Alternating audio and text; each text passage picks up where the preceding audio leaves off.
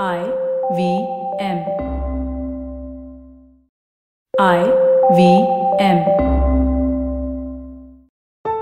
Hans Vani.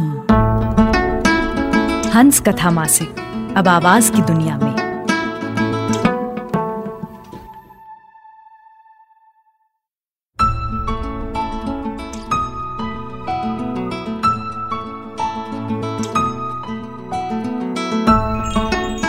सुन रहे हैं हंस वाणी। पेश है हंस पत्रिका के दिसंबर 2020 अंक से आबिद सुरती की कहानी, अधर्म युद्ध, जिसे आवाज़ दे रहे हैं जश्न कलम के कलाकार राजेश कुमार।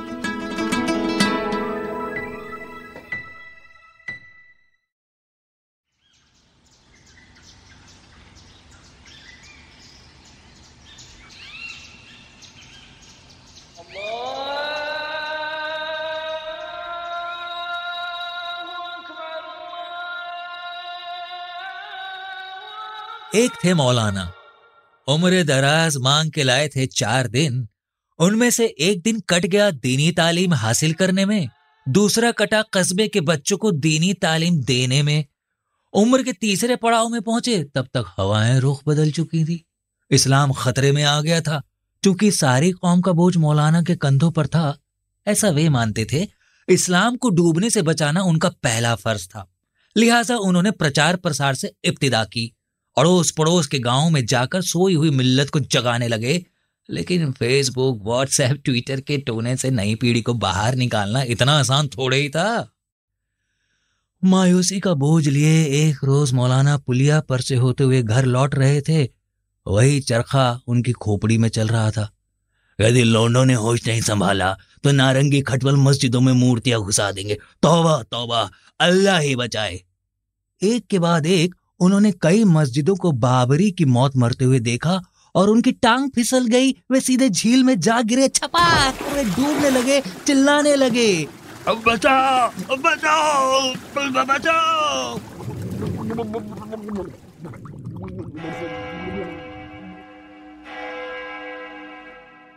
झील के किनारे खड़े एक पादरी ने उनकी दुहाई सुनी। एक नज़र उन्हें डूबते हुए देखा। ओ माय गॉड ये मैन तो डूब रहा है आई मस्ट सेव हिम ये कोई साधारण आत्मा नहीं। ये मुस्लिम धर्म शास्त्र के आचार्य और मौलाना है। और इंसान भी। और यदि इंसान इंसान की सहायता नहीं करेगा तो क्या आकाश से उतरकर मसीहा आएँगे? बेशक आते अगर मौलाना की जगह son of god saviour of mankind Isa Masih का कोई भक्त होता। पादरी ने काफ़ी सोचा दूर तक सोचा और कोई नतीजा सामने आए। इससे पहले मौलाना का सिर आखिरी बार सतह पर आया और पानी में उतर गया। कलयुग कलयुग। एक पंडित जिन्होंने पुलिया पर से आते हुए ये मंजर देखा था अभी भी मनी मन बड़बड़ा रहे थे। कलयुग, घोर कलयुग। अरे भारत माता की पावन धरती पर पाप इतने बढ़ने लगे हैं कि अब कोरोना वायरस तनहा नहीं। पूरे कुनबे के साथ आएगा और चुन चुन कर सारे विधर्मियों का कलेवा कर जाएगा। और यो, वे किनारे पर आए और सीधे पादरी से रूबरू हुए, फिर पूर्ण शालीनता से पूछा, श्रीमान जी, क्या आपको तैरना नहीं आता? यूर राइट पादरी ने इकरार किया फिर पूरी ईमानदारी के साथ ये भी जोड़ा, वैसे उस बोट के पास जो रस्सी पड़ी है, वो फेंक कर भी हम उनकी लाइफ बचा सकते थे। तब क्यों नहीं बचाई? वन डे यही मौलाना मदरसे में बच्चों को कुरान का रीडिंग करा रहे थे और साथ में मीनिंग भी समझा रहे थे। और बिना खुदा की मर्ज़ी के पेड़ का पत्ता भी नहीं हिलता समथिंग लाइक दैट आप कहना क्या चाहते हैं? यही पुलिया पर से मौलाना की टांग फिसली किसकी मर्ज़ी से? मौलाना गहरे पानी में गिरे। किसकी मर्ज़ी से? सवाल गंभीर था। वेरी सीरियस हम किसी नतीजे पर पहुँचे। इससे पहले तो मौलाना का बॉडी आखिरी बार सनसेट के दर्शन के लिए ऊपर आया और फॉरएवर पानी में उतर गया। किसकी मर्ज़ी से? दम भर के लिए पंडित गच्चा खा गए। उनके चेहरे के बदलते भाव देख पादरी ने किस्सा पूर्ण किया। हम यही जानना चाहते थे कि आफ्टर ऑल मौलाना के खुदा की मर्ज़ी क्या थी।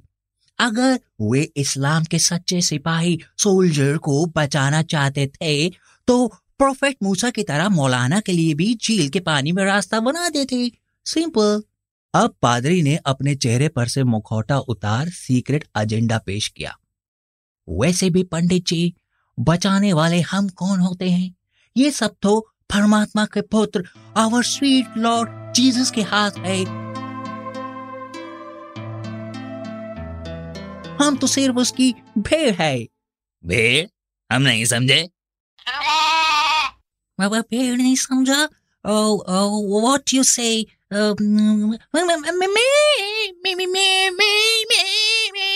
sheep sheep समझा? गटेड फादर आगे बोलो। जीसस ने स्वयं कहा है वे हमारे चरवा है वे ही हमें रोजी रोटी देते हैं सही मार्ग दिखाते हैं और साँसें फिनिश होती हैं। तब पादरी अपनी तूती बजाते रहे ईसाई धर्म की श्रेष्ठता के पुल बांधते रहे। जैसे पुलिस के कुत्तों को माटी में छह फुट गड़े मुर्दे की बू लग जाती है, पंडित को भी भनक लग गई। पट्ठा दाने डाल रहा है। उनका माथा ठनका भीतर खिचड़ी पकने लगी। इस नादान ने ये कैसे सोचा कि वो धर्मांतर के दाने डालेगा और हम हम हज़ारों साल पुराना हमारा सनातन धर्म त्याग कर, ईसाई धर्म अंगीकार कर लेंगे। क्या हमारे माथे पर लिखा है कि हम पोंगा पंडित हैं? मारे क्रोध के उनका आग बबूला होना लाजमी था। इस स्थिति में वे चाहते तो पादरी को श्राप देकर शायद भस्म कर सकते थे। लेकिन ऋषि मुनियों वाला दौर कब का अतीत हो चुका था। क्रोधाग्नि अंकुश से बाहर क्या हुई, उन्होंने सुपरमैन की भांति पादरी को उठाकर फैंटम की भांति झील में फेंक दिया। और पादरी चिल्लाने लगे, बचाओ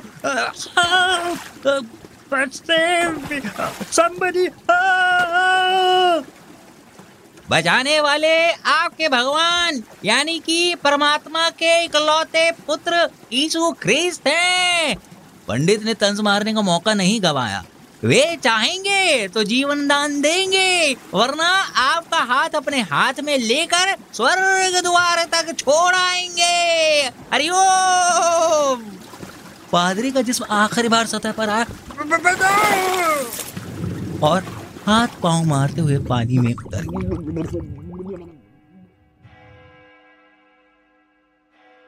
ढलते सूरज की अंतिम किरणें परछाइयों को रबर बैंड की तरह खींचकर लंबी करती जा रही थी।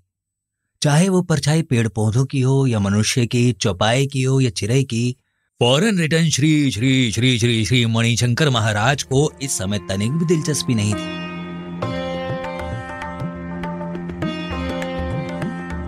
वे अपनी स्पोर्ट्स कार लैम्बोर्गिनी में पुलिया पर से गुजर रहे थे और कार की खिड़की में से उन्होंने एक पंडित के हाथों महापातक देखा। उनका रक्तचाप पड़ गया। किनारे पहुंचकर उन्होंने गाड़ी रुकवाई और सीधे जाकर पंडित से पंगा लिया। हम्म, नरगामी मार डाला उसे।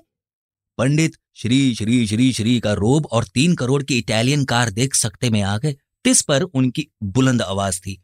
महाज्ञानी, पंडित न किसी के प्राण ले सकता है और न किसी को प्राण दे सकता है। ये सुनना था कि श्री श्री श्री श्री श्री के दिमाग में आतिशबाजी शुरू हो गई। भेजा भी फ्राई हो गया। पहले से ही बड़े ब्लड प्रेशर ने पंडित को सुपरमैन से मिकी माउस बना दिया। फिर भी कुछ तो उत्तर देना था। महायशस्वी, क्या तुमने उसे उठाकर झील में नहीं डाला?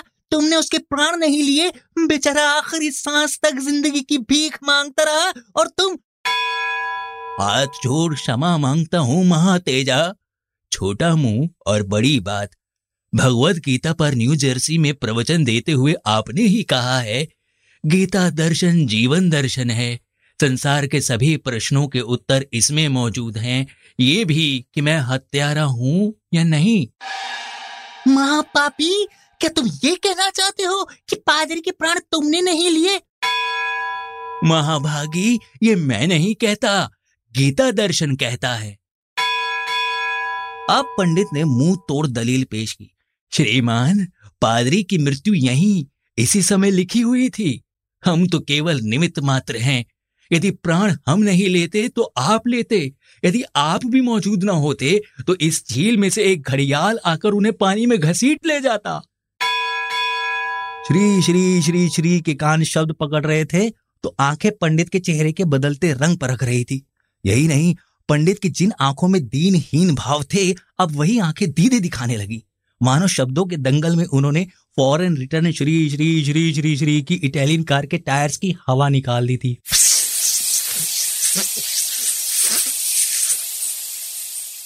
फिर भी उन्होंने वन फॉर द रोड एक और बार कर ही दिया।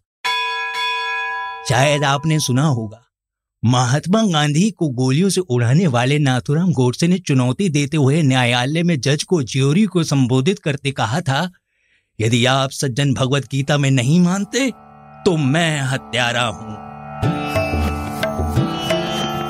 सब कुछ शांति से सुनकर श्री श्री श्री श्री श्री ने मुँह खोला। मिस्टर पंडित, शायद तुम नहीं जानते, अलबत्ता आप शास्त्रों के सम्राट हैं।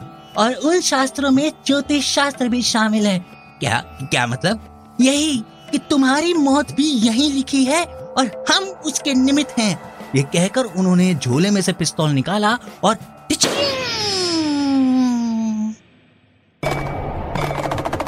एक जटाधारी लंगोटा जो शमशान घाट जाने के लिए पुलिया पर से आ रहा था उसने अधर्म का ये ड्रामा देखा लैम्बोर्गिनी स्पोर्ट्स कार देखी, आकाश से उतरे किसी अवतार से महात्मा देखे और कोतूहलवश आ पहुँचा झील के किनारे।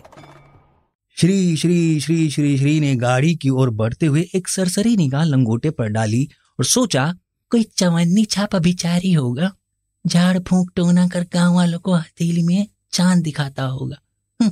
शोफर, श्री श्री श्री श्री श्री का स्वागत करने के लिए कार का पिछला दरवाज़ा खोल तैयार खड़ा था। लेकिन वे कार तक पहुँचे, इससे पहले लंगोटा तेज़ी से चार कदम बढ़ाकर बीच में दीवार बन गया। श्री श्री श्री श्री श्री को ऐसा गुस्सा आया, ऐसा गुस्सा आया, ऐसा गुस्सा आया कि जी चाह इस ढोंगी को भी जल समाधि दे दें।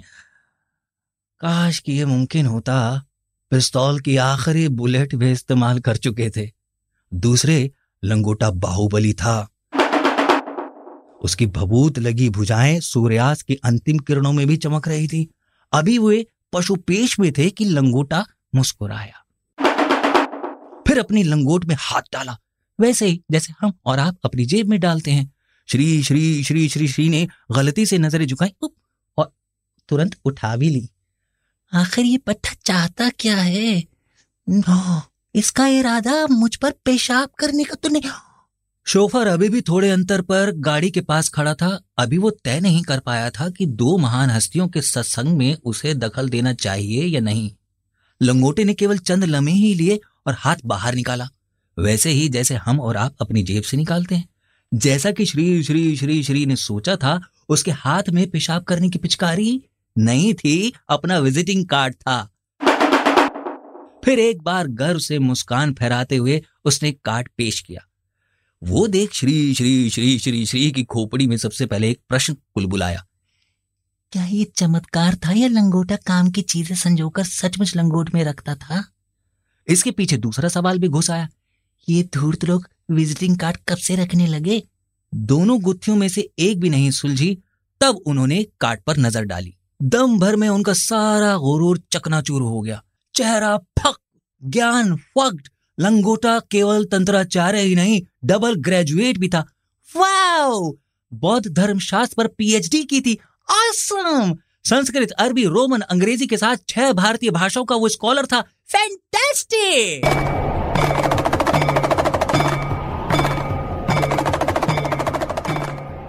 महाराज, भूल हुई हमसे, आप तो शास्त्रों और शब्दों दोनों के ज्ञाता हैं। सही। लेकिन आप महाशय तो फॉरेन रिटर्न हैं। न्यूयॉर्क में आपका आश्रम पेरिस में कोठी है। साल के ग्यारह माह आपका बसेरा वहीं होता है। अपनी प्रशंसा ज्ञानी, ध्यानी, स्नातक के मुख से सुनकर वे और भी विनम्र हो गए, कहा आप महान हैं। आपने अपनी कर्म भूमि भारत ही चुनी। यानी कि हमें जटाधारी। यदि भारत के सारे संत महात्मा धर्म प्रचार के लिए विदेशों में बसने लगे तो हमारे देशवासियों का हश्र क्या होगा? वही जो अभी पंडित जी का हुआ, कि क्या मतलब? जल समाधि। अब लंगोटे ने तीर निशाने पर मारा। क्या बिगाड़ा था उस गरीब ने आपका? मणिशंकर महाराज श्री श्री श्री श्री फंस गए।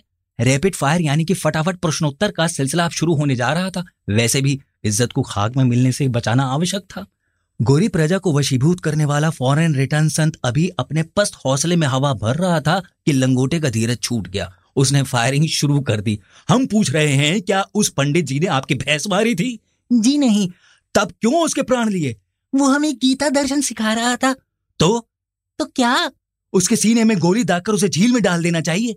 हमने तो केवल उसी का फंदा उसी के गले में डाला है। क्या क्या क्या क्या? कहता था उस पादरी की मौत यही सूर्यास्त के समय लिखी थी। अब किसी को तो निमित्त बनना था सो वो खुद बन गया। और पंडित जी की मृत्यु के निमित्त आप बने। सही? गलत, लेकिन गलत। वो कैसे? पंडित का ज्ञान सतही था, सीमित था। श्री श्री श्री श्री श्री ने अपने अहंकार पर से जाने अनजाने पर्दा हटाया। कहा हम? ज्ञान की गंगा और कहा वो अज्ञान का दरिया? कोई मुकाबला ही नहीं। जी करता है, आपके चरण छू लें। लंगोटी ने पहली बार मधुर वाणी में प्रशंसा की, लेकिन अभी समय नहीं आया। अभी भी हमारे मूल प्रश्न का उत्तर हमें नहीं मिला। पंडित जी के प्राण हरने के लिए आपको किस दर्शन ने इजाज़त दी? महात्मा प्रसन्न हो गए। प्रश्न उछालने वाला कोई साधारण लंगोटा नहीं डबल ग्रेजुएट स्कॉलर तंत्राचार्य था। अतः उन्होंने भी उतने ही मधुर स्वर में उत्तर दिया।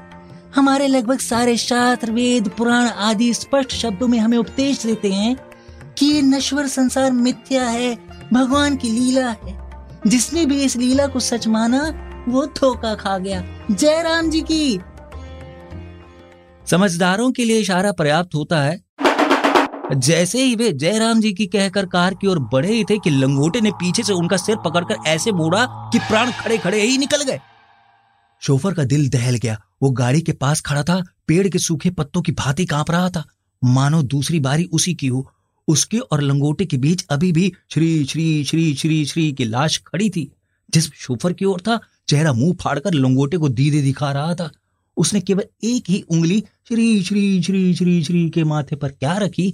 जड़ से उखड़े पेड़ की भांति वो धराशायी हो गया। बीच की दीवार ना रही तो शोफर और लंगोटा आमने सामने हो गए।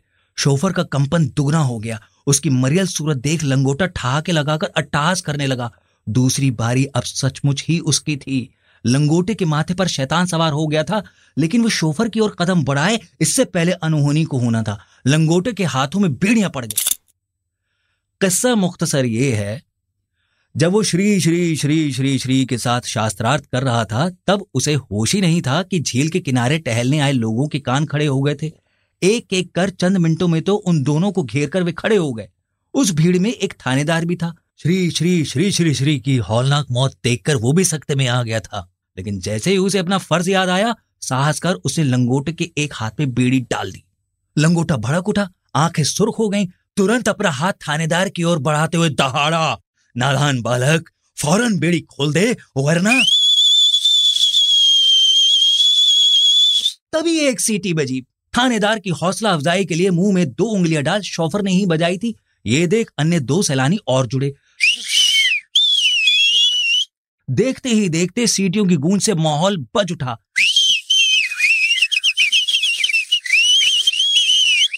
ये सब अनपेक्षित था। लंगोटा कभी दाहिनी ओर देखता था तो कभी बाई ओर। इसी हैरानी का लाभ उठाकर थानेदार ने चुपके से दूसरे हाथ में भी बेड़ी डालकर लॉक कर दी। लंगोटे का लॉकडाउन देख तालियों की गड़गड़ाहट उठी। और ऐसी उठी कि झील के पानी में लहरें उछली और दूर तक चली गई। थानेदार ने गर्व से अपना पचपन इंच का सीना चौड़ा किया तो छप्पन इंच का हो गया। तभी भन्नाए हुए लंगोटे ने बीड़ियों वाले अपने हाथ उठाकर ऐसे मारे कि उसका सिर कटकर दो हिस्सों में बट गया। एक हिस्सा लुढ़क कर दाहिने कंधे पर लेट गया तो दूसरा बाएँ कंधे पर।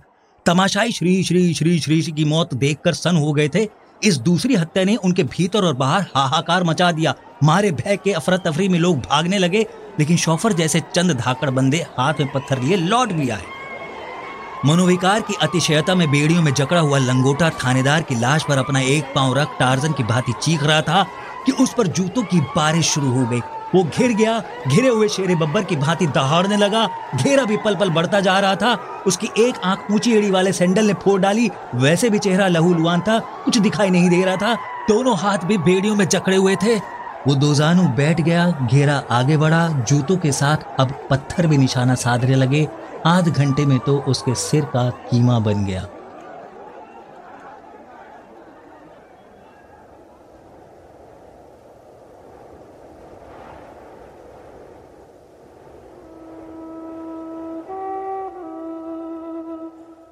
लंबी सफ़ेद दाढ़ी वाला एक सूफी, जो पुलिया पर से तमाशा देख रहा था, नाचने लगा, गाने लगा, आकाश की ओर हाथ उठाकर चिल्लाने लगा सारे धर्म दफन हो चुके हैं। अब तेरे बंदे आज़ाद हैं। सारे धर्म दफन हो चुके हैं। अब तेरे बंदे आज़ाद हैं।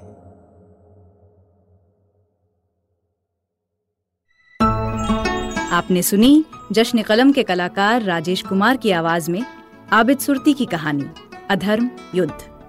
सुनिए हंस वाणी को हंस हिंदी मैगजीन डॉट इन पर या आई वी पॉडकास्ट ऐप और वेबसाइट पर या फिर अन्य पॉडकास्ट ऐप्स पर। आशा है इस नए सफ़र में हमें आपका प्यार और साथ मिलेगा।